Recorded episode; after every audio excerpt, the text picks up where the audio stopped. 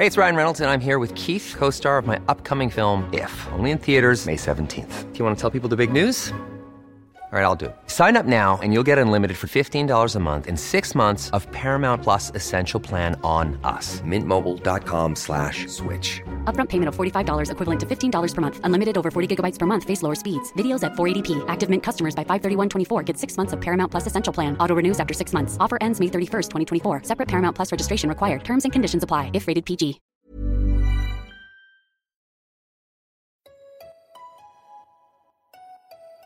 Why does making friends as an adult feel so What hard? should I wear on a first what the date? hell is a foreign? But that Why hookup was buying not first good. home so what do I want my life to look like in five years? We, want to know too. Since 2012, the Every Girl has been an online destination to help women around the world achieve the life of their dreams. Now, we're excited to bring you the same inspiring content with the Every Girl podcast. Welcome back to the Every Girl podcast. We have a really powerful show for you today. Amanda Kloots is a TV personality, dancer, actor, and fitness instructor. She's done a lot in her career, from being on Broadway to starting a fitness empire to most recently co hosting the hit daytime talk show, The Talk. But Amanda became best known all over the world for her experience with grief and the best selling book that she wrote called Live Your Life.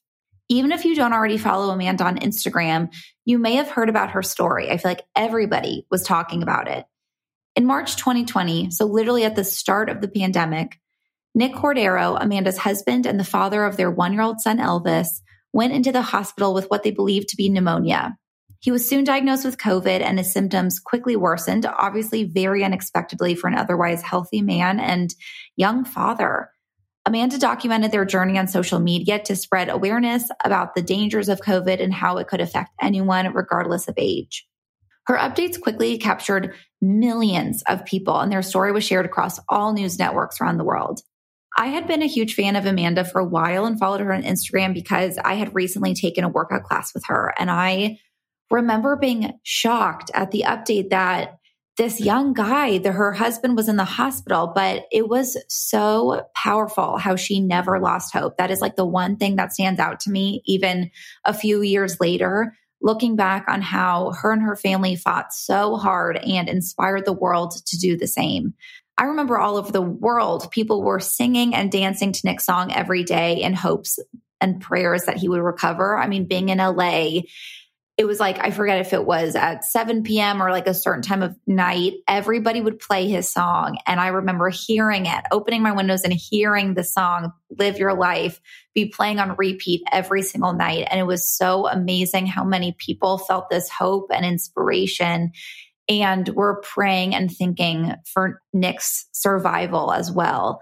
When Nick passed after 95 intense days in the ICU, the entire world grieved for Amanda and her son Elvis, who was still just a baby.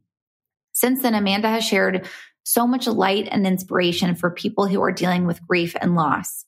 She is immensely inspiring. I think this conversation we have will bring a lot of peace and comfort to you guys. It certainly did for me. It felt like a healing therapy session. And she shares the mindsets and conversations that really helped her hold on to her faith and get through something that seems impossible to fathom and find happiness. It's an amazing conversation and Amanda's attitude is beyond inspiring. Honestly, like I have such anxiety around death and it's something that I've, you know, gone through a lot of therapy about and I typically like kind of like suppress and shy away and like stuff down. Like that is my go-to when it comes to things that are are this uncomfortable and this hard to talk about.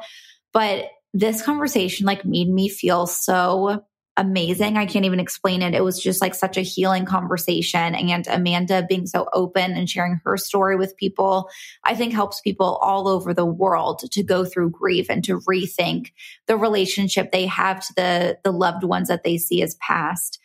In addition to her story with Nick and with grief, we also talk about her career also because she obviously has a fascinating career trajectory that I, you guys know, I had to get all the scoop on and her wellness routines and how fitness was a key part of her grieving journey and something that she prioritizes every day for her mental health. I can't wait for you guys to hear this episode. I hope it resonates with you as much as it did with me when I was chatting with her. It is one of the most profound and like kind of life changing. I want to say life changing, but you guys know I say the word all the time, but it really was life changing. It was such a great conversation. I know you guys are going to love it as well. Please welcome Amanda Kloots to the Every Girl podcast.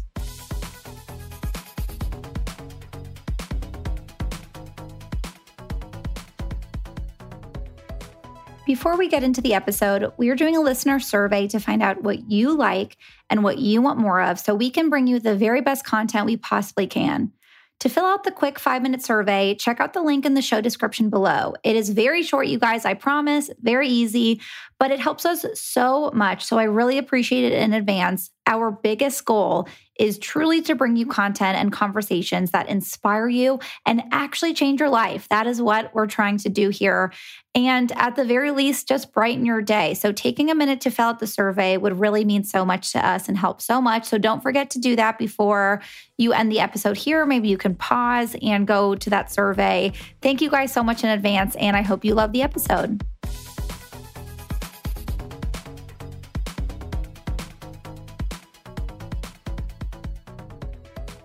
Well, Amanda, thank you for joining us. It is so nice to see you. And thank you for coming on the Every Girl podcast. I'm so excited to have you. Yeah, thank you so much. I'm excited to be here. I actually met you before, which you're not going to remember, but I years ago, this was like at the very beginning of COVID. It was like the, I swear, like the week before everything shut down. You did a class at Bandier and I was at the class and I met you there. So I feel like it's been like a long time coming that I get to see you again, and a lot has changed since then. So I'm excited to dive into everything that's been going on since. Oh, I love that. I love that you were able to take one of those classes. That's great. So I want to actually start from the very beginning of your career. Um, I know you started as a dancer on Broadway and you were Rockette. You were like literally living out my childhood dreams. How did you break into such a tough industry? I went to school for it when I was 18. I decided that I wanted to, you know, that's exactly what I wanted to do be on Broadway, do the Rockettes. And I knew I needed like intense training in order to do that. So I convinced my parents to let me go to a conservatory in New York called AMDA. And it was this two year, very like intense conservatory for singing, acting, and dancing. And I did that for two years. And two days before I graduated, I booked the national tour of 42nd Street. So I was on my way. But yeah, I was just lucky. I was just, I always knew what I wanted to do. And um, I knew how to get there because I just knew like how I needed to train in order to get there. Wow. Okay. So you kind of knew the steps, like what needed to be done in terms of like certain technique skills you need to have, like how to get, did you have to get an agent in order to book Broadway shows? No, not at that time because I was non equity and I was just starting out. So when you're just starting out, you kind of just go to open calls and non equity calls and you wait in long lines and you just kind of submit yourself to the everyman in that case. You're not eligible yet to be at, you know, fancy calls for things. So I knew I was a dancer, but I knew I had to round out acting and singing in order to do Broadway. And I also knew that I needed to you know, I, I did mostly ballet, so I needed to work on my jazz and my tap and musical theater. So I don't know. I just knew that it was the right school for me in order to pursue this dream. And like, that's amazing. Like, I feel like a lot of kids, like myself, when they're young, we're like, oh, we want to be a dancer on Broadway and we want to be a rockette. Like, a lot of little kids have the dream, but then you kind of like grow out of the dream and you're like, okay, that's not realistic. I'm going to go into something more normal, I guess, easier to get into. So I think it's so cool. I love talking to people that kind of never grew out of that dream, you know, that like kept going with it. And what was it like being a rockette? I feel like the the schedule, the re- rehearsals must be gnarly. Like what was that like? Yeah, um it's crazy. You're you're working so hard. I mean, it's the Rockettes is different from Broadway because you are one of 36 women. You're constantly working and striving towards perfection, and everyone's doing the exact same thing at the exact same time. Whereas in Broadway, you're one of six people and you have an individual character, you have, you know, a personality, you're allowed to kind of work outside the box a little bit. So it's it's extremely different. And I did 42nd Street for 10 months before doing the Rockettes. So it was kind of a shift of like mindset. Long rehearsal days, um, you know, same as a Broadway show, 10 to 6, but you know, you're dancing the entire time and they just expect perfection. I mean, pretty much right away. So it's a very, you know, kind of military lifestyle over there. But, you know, it's precision dance. That's what it is. It's what you sign up for. So you know what you're getting into. It's, there's no like, oh my gosh, they want perfection. I mean, you know that. So it was, uh, it was amazing though. I had always wanted to be a rockette. I met my best friends of my life there. They are still my best friends. You just have the best of time and you work at Radio City Music Hall during the holidays. I mean, there's nothing better. It's the best. I bet that was magical to have that. Like the holiday experience is so cool. And how cool that you like met people that you love and that you got so much out of it. Is it true that everybody has to be the exact same height? What is it like five seven?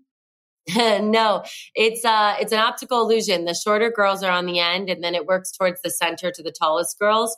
It's changed now since I was a rockette. When I was a rockette, it was five six and a half, I think, to five ten and a half. But my first rockette year, the center girl, I think, was almost six feet tall. Now it has shifted. The height has shifted, but it's yeah. And when they put the smallest girls on the end and the tallest girls, it gives the illusion that we're all the same height, but we're not. Oh, that makes sense. Okay, fascinating. So during that time of your life, when you're having these crazy long rehearsal days where you're dancing constantly, how are you keeping up the energy to do that? Like, was there any routines that you had back then? Any kind of foods, like any any way that you made sure to take care of your body to be able to have that much energy and stamina? Oh my gosh! I mean, I was I was 21 years old. I had all the energy and stamina. That's it. You're just 21. I, you know, and and I was so hungry for that job and so excited to be there that I would have, you know, rehearsed myself. I did. I mean, you you stay after and you rehearse with the new girls. You work so hard and you because you're working so hard and you know, I was doing four shows a day, five shows a day, you pretty much eat whatever you want just to stay alive that's the blessing of that job that there's no holiday uh, worries or guilts or diets it's like you just get to eat and eat and eat and eat just to stay alive. Yeah i'm sure you need a lot of food in order to have that much energy so that that makes sense. So being young definitely helps with the stamina. So that kind of transitions us into your fitness career. What made you want to launch a fitness platform and start a career more into fitness? Well, at the point that I was at when I started my fitness business, I had already started teaching. Um, I had been teaching fitness for, I think, almost six years, five or six years at a studio called Body by Simone. And I loved it. I loved teaching. I was doing it through Broadway shows. When I wasn't in a Broadway show, it was like my stability job. And I loved connecting with people. I loved helping people. It was dance based fitness. So I felt like I was dancing every day. And when you're in a uh, you know, a room full of women and you're standing in front of them, you felt like you were performing. So it all like, it just made sense to me. At the same time that this was happening, though, I was going through a divorce. I felt like I had no control over my life. I lost my husband. I lost that security. It had been seven years that we were married. At the time, I, my Broadway show I was in, was going to close. I thought it was going to be a show that I would have for years because it was slated to be the next big Broadway show, but it got bad reviews and it was going to close. So I had no job and I was 32 at the time, I think, or 33. And I had no a partner. So I was looking at my life and I just thought, I have to take control of something in my life because the ups and downs of a Broadway career are very hard, especially for somebody who is 5'10 and mostly a dancer, ensemble, singer. I wasn't always in Broadway shows. I, I'm a I'm a showgirl. I'm very tall. I didn't cover the leads or play a lead. So it was very much like if I spit into an ensemble for shows. So I would go two to three years without being on Broadway until another show opened up that I was right for. So that inconsistency in work was really, really hard, especially when you're 32, you live in New York, now you're on your own. And I just was like, I'm sick and tired of people telling me when I can work and how long I can work. And I was like, I'm just going to start my own business. I'm going to start my own fitness business. And I had this idea for a jump rope class that nobody was doing, nobody had even like thought of. And I had tested it out on some private clients of mine and I was like, I'm gonna start my I'm gonna start my fitness business. And so that's what I did. I kind of not I, I kept a toe in Broadway for a hot second. I was still sort of auditioning, but I was really mainly focusing on building this fitness company. And once I realized how much that was taking off and how much I loved it and how much I loved being an entrepreneur and my own boss, I slowly let go of my Broadway career and transitioned into just owning my fitness company. That totally makes sense how it's like taking ownership of your life. Like, I think that's so, that's probably the coolest story about someone starting their own business that I've ever heard. That it's not just like, oh, how fun to like own your own business. It's like, I'm taking control of my life by doing this. So cool that you were able to do that through fitness. I mean, that's, that's awesome to kind of have this moment of like, okay, if I continue on Broadway, it's always up to someone else when I'm working, when I'm not working. So to be able to take control is so, so powerful. And since then, you've obviously become tenfold so many things since and i think your career is so cool and that's why i i'm so glad you walked us through all these stages because your career is so awesome to me how you were able to start out as this broadway dancer and then it progressed into now being like a tv personality and author like You've done so many amazing things. What do you think drove you, even after starting the fitness brand? What made you want more out of that? What made you want to say, I want to now become something more, to become that TV personality? Like, what was it in you that drove you to do more? Well, I mean, you know listen i i knew in 6th grade that i wanted to perform so and and i knew in leaving performing it, it, wasn't, you know, I'd done film and TV and Broadway for 16 years. It was so a part of me. And Broadway trains you for everything in life. I mean, you just learn how to be resilient. You learn how to do media training. You learn how to host. You learn how to answer questions on a television show. You're on morning television. You're on evening shows. I mean, you're just kind of, you get an experience of like everything and it's super fun. And so it was such a part of my life. I mean, I, I was doing, you know, movies and television shows in New York City. So when I got the call to do the talk, I never thought I would be a TV host. Well, I, ironically, I, I had tried to pitch a pilot to be a dessert host for a, a show that I created. So wow. I, I, guess I guess for a small point in my life, I was a dessert critic for six years. And oh my God. Yes. And I pitched a dessert show to the Cooking Channel and Food Network. And we filmed a pilot and it didn't end up getting picked up. But so I guess, I don't know, I guess I had sort of thought about hosting a television show before, but the talk sort of came out of nowhere, but it wasn't unfamiliar to me. Like being on a television set was completely familiar. Being interviewed or interviewing somebody was something I had done for years being around celebrities, I was fine with. Where celebrities are in Broadway shows all the time. I had done movies with Robert De Niro and Leonardo DiCaprio, directed by Martin Scorsese. Like I, you know what I mean? I wasn't, it wasn't like, oh my gosh, I'm in a completely new territory. It felt very familiar just on a new playing field. And so when I walked on to the set of the talk for the first day, it kind of just felt like home. It kind of felt like this amazing opportunity, this lottery job that I just sort of happened to come across. And thank God they liked me. And after, you know, 10 guest spots, they decided to hire me. And it was such a blessing because I now love, you know, being a TV host and you just, you never know what's going to happen in your life. You know, I, I just feel like you stay open, you keep working hard, you keep challenging yourself and opportunities end up coming your way because of that hustle and that hard work. I really like that advice to stay open because I think that's so true that a lot of the times there's opportunities you don't even know to want and to be working for that's out there that can come to you if you remain open.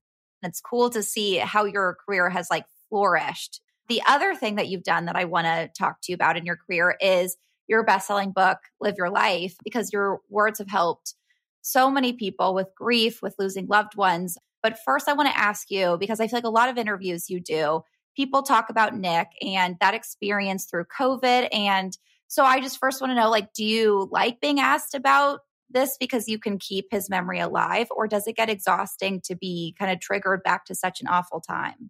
I mean, it, I guess it's a little bit of both. I mean, grief is such a funny thing. It, it, some days it doesn't bother you at all. And some days it can, you know, hit a wound and, and then trigger something, you know? So I would say I, I'm so used to it now that it's totally fine. But I think that it's just because grief is such a, a roller coaster in life. But what I'll say is that what I've learned in sharing this story over and over and over again is that every time I talk about it, it's helpful, it's healing. I think the mistake we make with grief is that we don't talk about it, and people feel that they can't talk about it again and that they aren't allowed to talk about it again.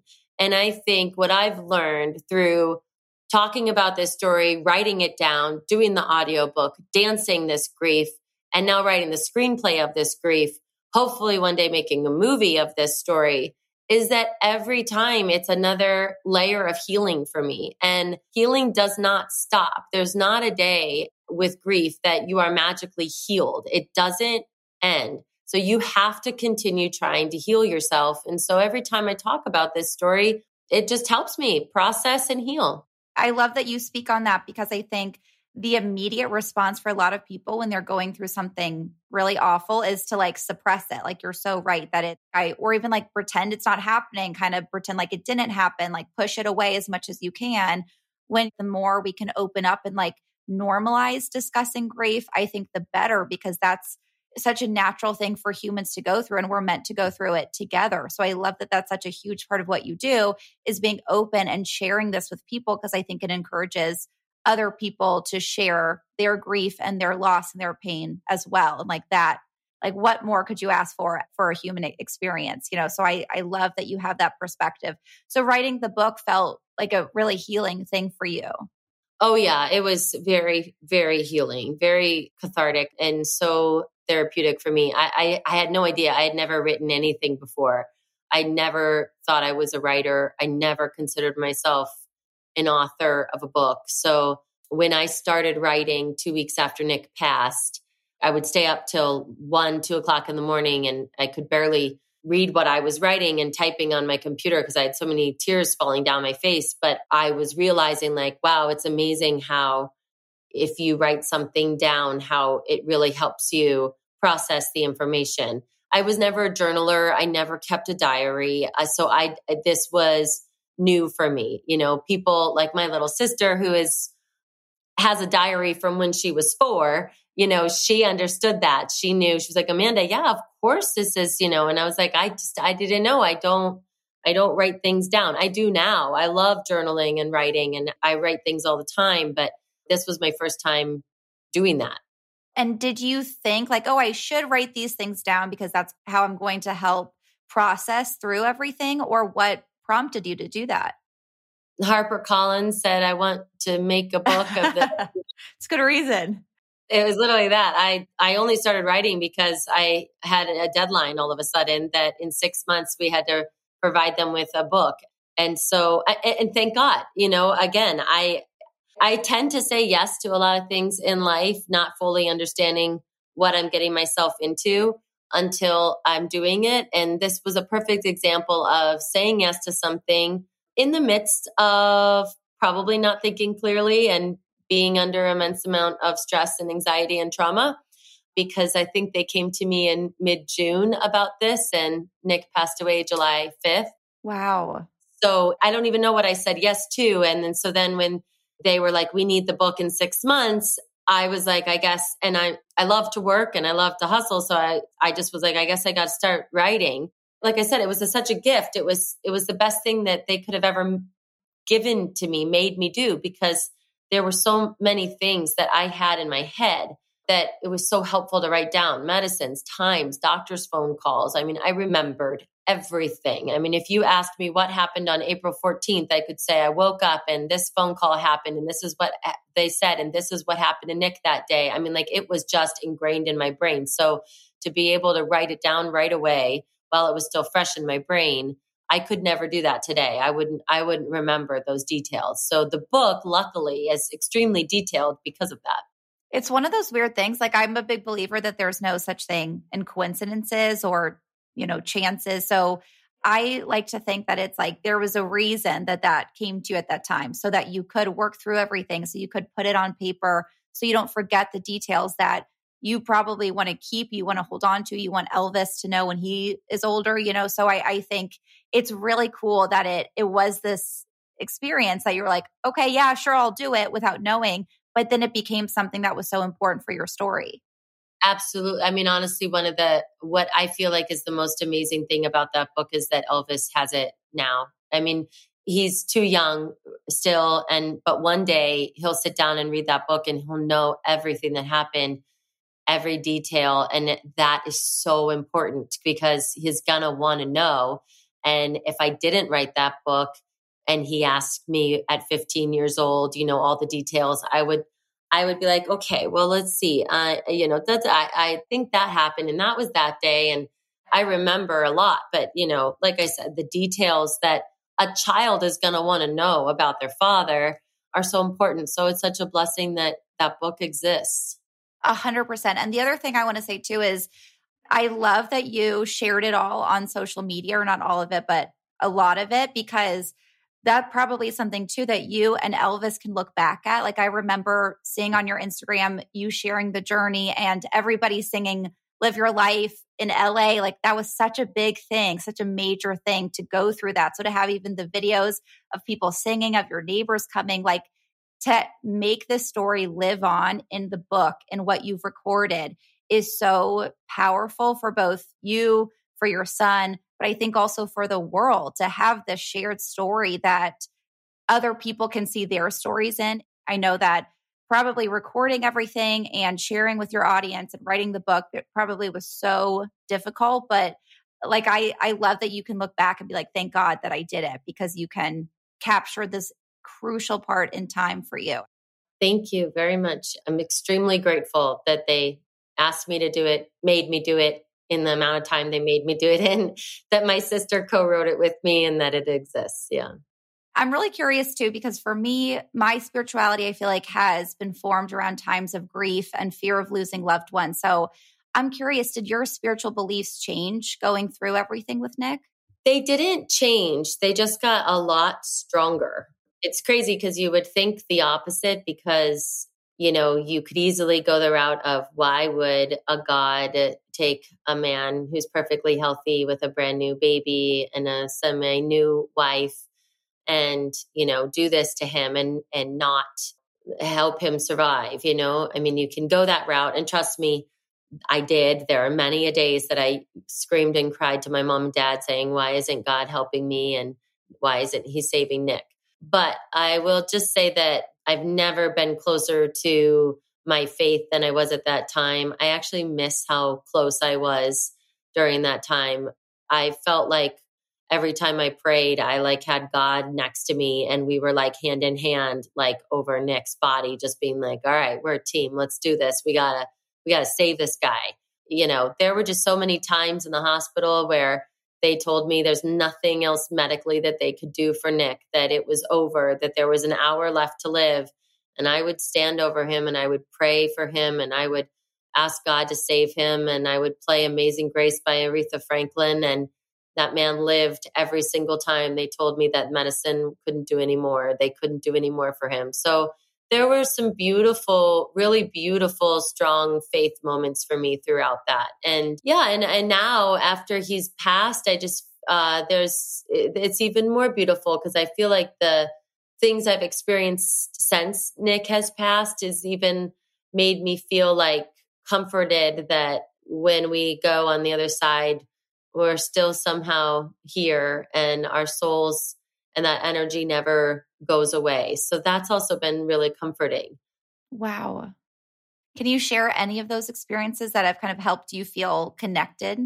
I mean, yes, uh, without sounding without sounding like a crazy person. There's times where I have asked Nick for things and they instantly happen. I've seen Nick's energy in Elvis like crazy and it, like like almost like the movie Ghost, like his energy is over. I mean, wow. I know I really sound like a crazy person, but it's no. there's been uh, some beautiful dreams I've had of Nick that have felt so real. Just different things like that. But I, I, would say mostly, I mean, in the last chapter of Live Your Life, there's a story I tell where I am talking to Nick uh, after he's passed. And I ask him to make Elvis do something. And Elvis literally within seconds does exactly what I, in my head, asked Nick to make Elvis do. So just, I don't know, like crazy things like that that I I don't feel are coincidence. I guess anyone could take their interpretation on it, but um, it's given me a lot of comfort and peace. Oh my God. I, I mean, I, I believe that so much that there's always like you're, it's a different presence. I, I've heard from one, actually like a psychic years and years ago. I think I was listening to a podcast or something, and she explained it like you're losing just the relationship you're used to. You're losing the physical relationship. You're not losing them you're just losing how you've known them. You're actually knowing them in a totally different way where they are still present with you and you are just having a different relationship. And so that's really st- stuck with me. And, and that's what it sounds like is, is you, you know, we haven't lost the people that we love that are no longer physically present. It's just a changing of how we relate to them and like what that relationship looks like and feels like. So I love that. I love hearing those stories. I think for so many people who are currently going through loss, grief, to hear those stories from other people, I know is so healing to have that bit of faith and hope that like there is still that presence there. Another thing that you shared that I personally helped me and like totally changed my outlook. I think you shared it. You shared it on the talk, I think, at Nick's 10th month anniversary of his passing. It was truly one of the most profound lessons of my life. Can you share with the audience the two inches away concept? Yeah. So this was told to me by a friend. And I, when I heard it, it was just, I thought it was so magical and made so much sense. But basically the concept is, is that when a mother has a baby in the womb, you know, all the baby knows is everything inside the womb. It's being fed, it's being cared for, it's being held, it's, you know, it's safe, it's their entire world. And then all of a sudden, you know, their world starts getting shaken up and they go through a, a dark tunnel. And then at the end of the tunnel is big light.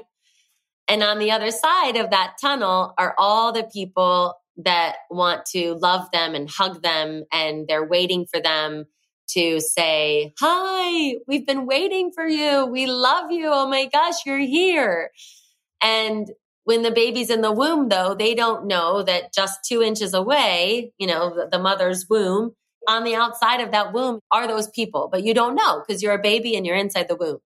And so my friend said that um, what she had heard from her friend that is of the Baha'i faith is that they believe that we are in the womb, that we are now the babies in the womb, and that all the people that we love that have been lost in our life are just two inches away from us. It's just we are in the womb and we'll be shaken up one day and we'll go through a dark canal and on the other side of that beautiful tunnel where all the light is are going to be all the people that go we've been with you this whole time we're just two inches away just like we're in you know a baby in the womb we're now in the womb so when that was told to me i mean i was it was very soon after nick passed and i was like sobbing and i was like oh my god but it's it is such a beautiful concept it makes so much sense and um, i think it just helps you know, I'm all about reframing a lot. I love reframing things. And so it just really helped reframe loss for me.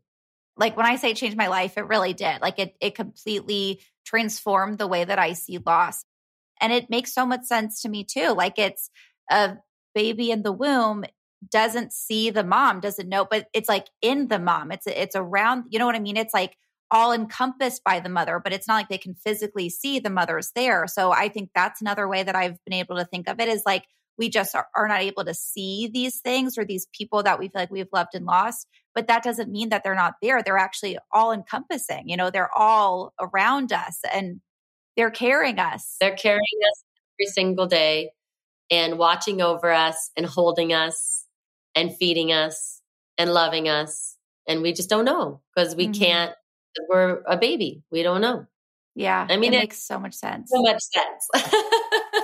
100%. And of all the things I've heard about people discuss grief and loss and and even like afterlife and spirituality like to me you explaining this i was like that is the the thing that has clicked with me the most and i'm sure so many people will also feel that way where it's like aha like this makes sense it provides so much sense of comfort i think to view it that way were there any other practices mindsets conversations that that helped you the most going through grief for other people out there who may be experiencing something similar yeah, I would say uh, two things. There's a book by Rabbi Steve Leder that I was really the only grief book that I could stomach to read, which is called The Beauty of What Remains.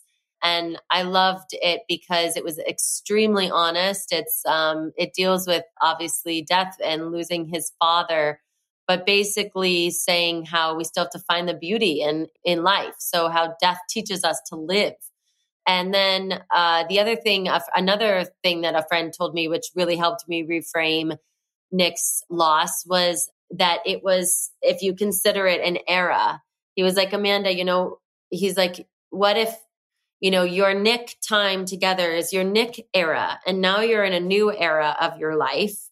But that time that you had with Nick, that era will never change. It will never go away. You can always remember it with like the best of memories. And it just wasn't a part of your life. It was your nick era. And we have many different eras in our life. And now you're in a new era of your life.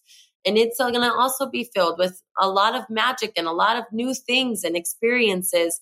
And that'll be that era. And that was that era. And that also helped me too because i just felt like instead of feeling like i had lost something lost a part of my life, it made me feel like, oh, I get to always have that. I, I get to keep it. It's mine. It, no one will ever take it away from me. He's not here anymore, but I still have that time that I had with him. And that was my Nick era. So that was also something that was really helpful to me. I love that too. I think a, a big concern of people that go through loss is that it kind of feels like now do I just like go on with my normal life? Like that feels wrong because I'm like, it's almost like you're leaving them behind. So I love that reframe of it's not leaving them behind or that you're moving on or any of these things that I think people worry about. Your life has so many different seasons and different eras. That I love that that word for it. That that was a, such a special time that will you'll always have that era that will always be there and it's okay for you to be in a new era that's really i think so such a helpful way to think about it and when it comes to Elvis, because I know that, you know, not only were you dealing with the loss of your husband, but then you had this beautiful, amazing little baby that you also had to help through this. Have you thought about, I'm sure you have, having those conversations with him? And like, at what point are you going to say, here's the book, live your life? Go ahead and read, eh, you know, all the detailed stories about your father.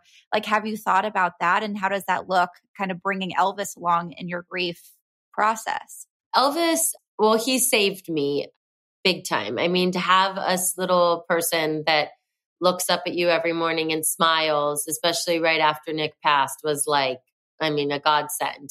He made me sing, he made me dance, he made me laugh, he made me have to, you know, get up and do things because he can't, you know, entertain or survive on his own when you're one. And since Nick has passed, I have just surrounded him with everything and anything I can about Nick. I've just never made it. I didn't want it to be taboo. I I have pictures up of Nick everywhere. We've gotten so many lovely, lovely stuffed animals and blankets and paintings of Nick, and they're all around the house. And I've just never, I've never let Nick die. And I think it's important because I want Elvis to know his father as much as possible. We play his music. I show him you know, videos of Nick. I mean, such a blessing that Nick was a performer and an artist and an actor because we have lots of videos and and voice recordings that Elvis will get to, you know, constantly hear and refer back to. As far as the book, that'll be, you know, on Elvis's time. I, I think as soon as he can understand that it exists and it'll just be on, you know, him to when he wants to read it. I'm not I won't put a timeline on that, I don't think. But he, uh, yeah, I don't know. We're just, I just, I've always been very honest with him. I feel like we are a team and um, we share a very, very special bond. And he's an old soul. He understands a lot for a little kid. So I try to protect that and also just be a very honest, you know, mom.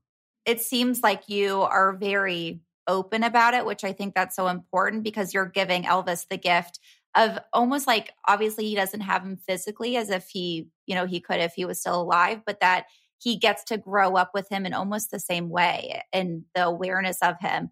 My grandpa died before I was born, but the way my mom and my grandma and my aunts talk about him, I've always said, I feel like I know him. I don't feel like it was some guy that I never met. Like I know him. When I pray, I pray to him. You know, like I have a feeling of connection to him that I cannot explain. It's not a physical thing. And I think that that keeping him alive will help Elvis to always have his own relationship to him. You know, it won't feel like, oh, this person that I missed out on and lost when I was a baby. It'll always be like, he's still a presence to me. He's still here. He's still part of my life.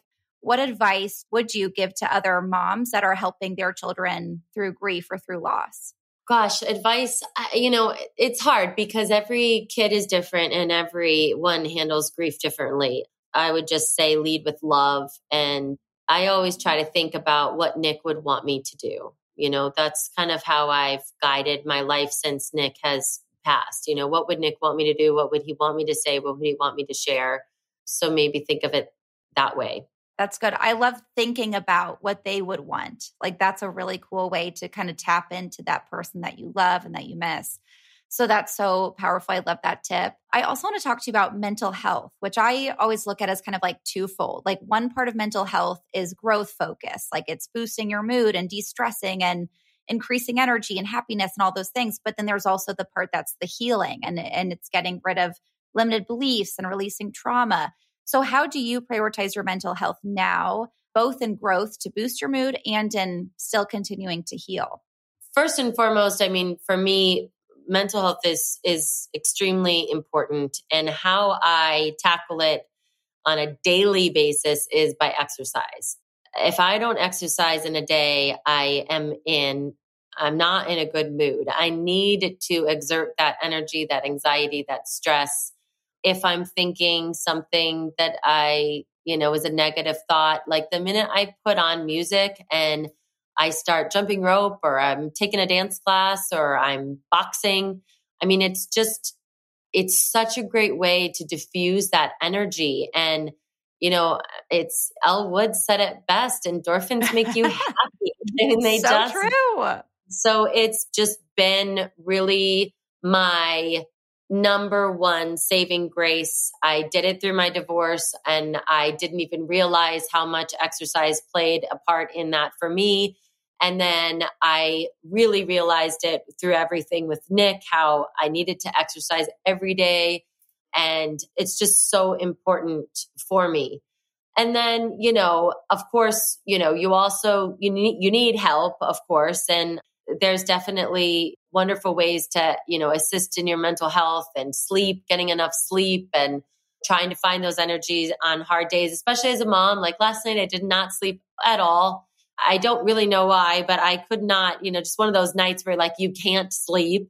So there's days where you need extra help and energy. And, you know, I'm a, a, a partner with Swanson WEO and brand representative for their mental health program. And I love what they have because they really have an ability to kind of um, have something for everyone because I, I truly believe with mental health, it's not the same thing every day. Like I said, like today, I'm a little bit tired and maybe like because of that have a little bit of a foggy brain and need to pick me up. But maybe like tomorrow it'll be extra anxiety or you know you you just kind of or you know never know what it's going to be. And they kind of really have something for everyone. And i think it's a really important message that we don't all need the same thing every day you know you you need to be able to check in with yourself and understand okay where am i at today what do i need what do I need to help myself with? How can I get through this hard hour or this hard day or whatever it is, you know? So I think it's just about checking in with yourself and being aware and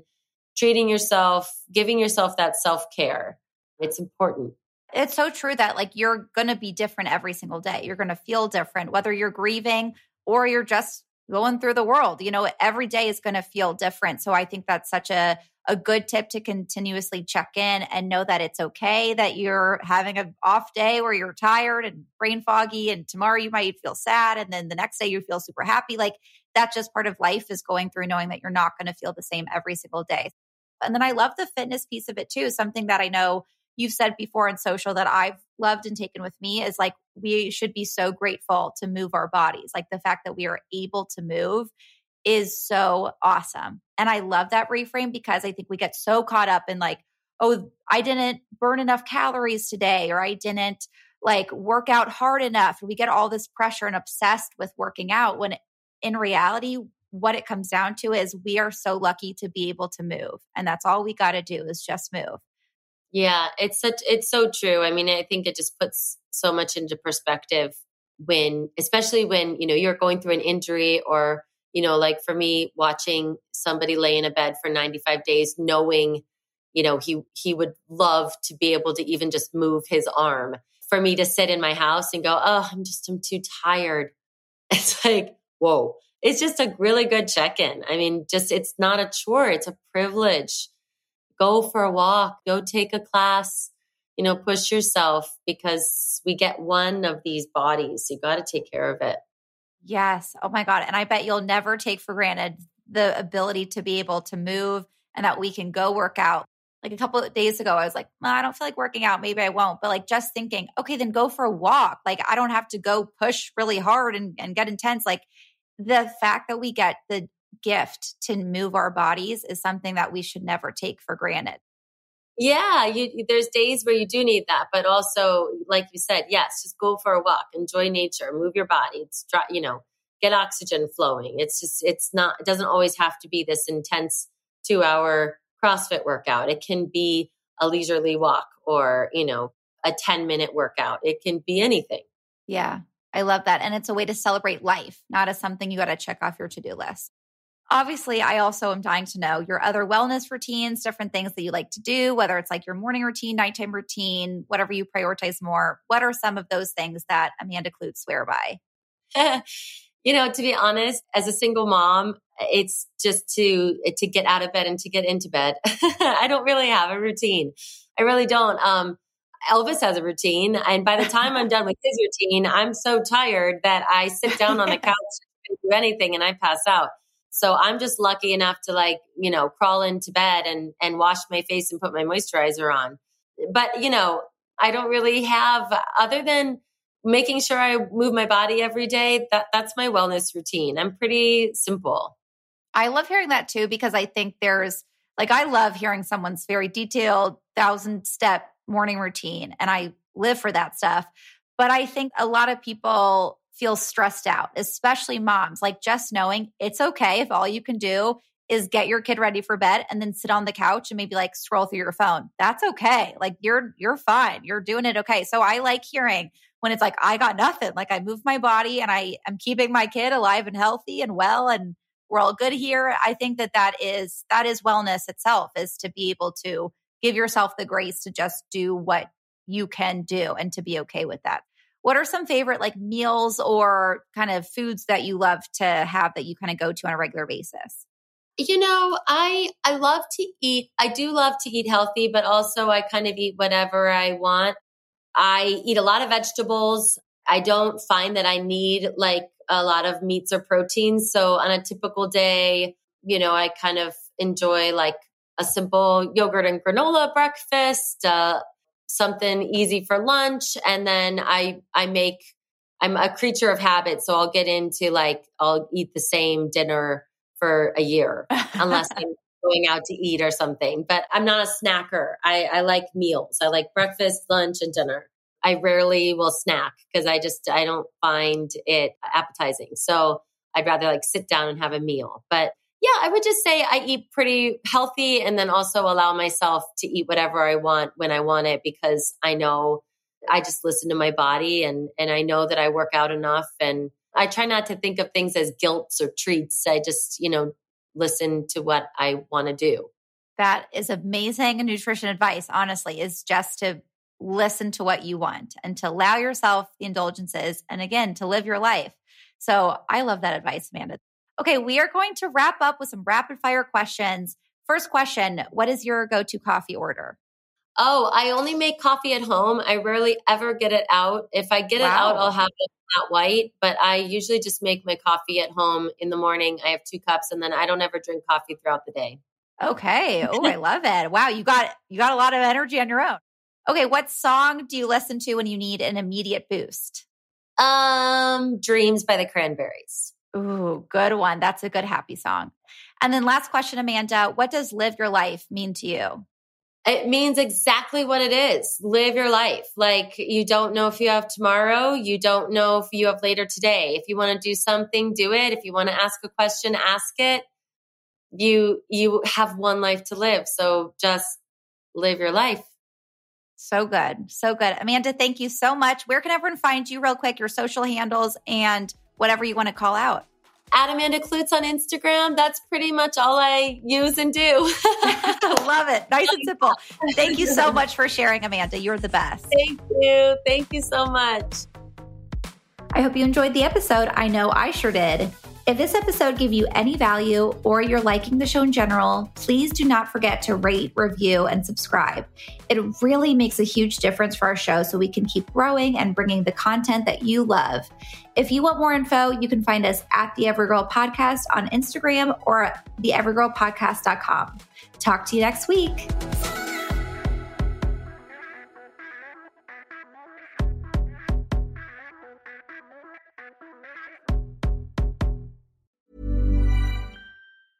Ever catch yourself eating the same flavorless dinner three days in a row? Dreaming of something better? Well, HelloFresh is your guilt free dream come true, baby. It's me, Keke Palmer. Let's wake up those taste buds with hot, juicy pecan crusted chicken or garlic butter shrimp scampi. Mm. Hello Fresh. Stop dreaming of all the delicious possibilities and dig in at HelloFresh.com. Let's get this dinner party started.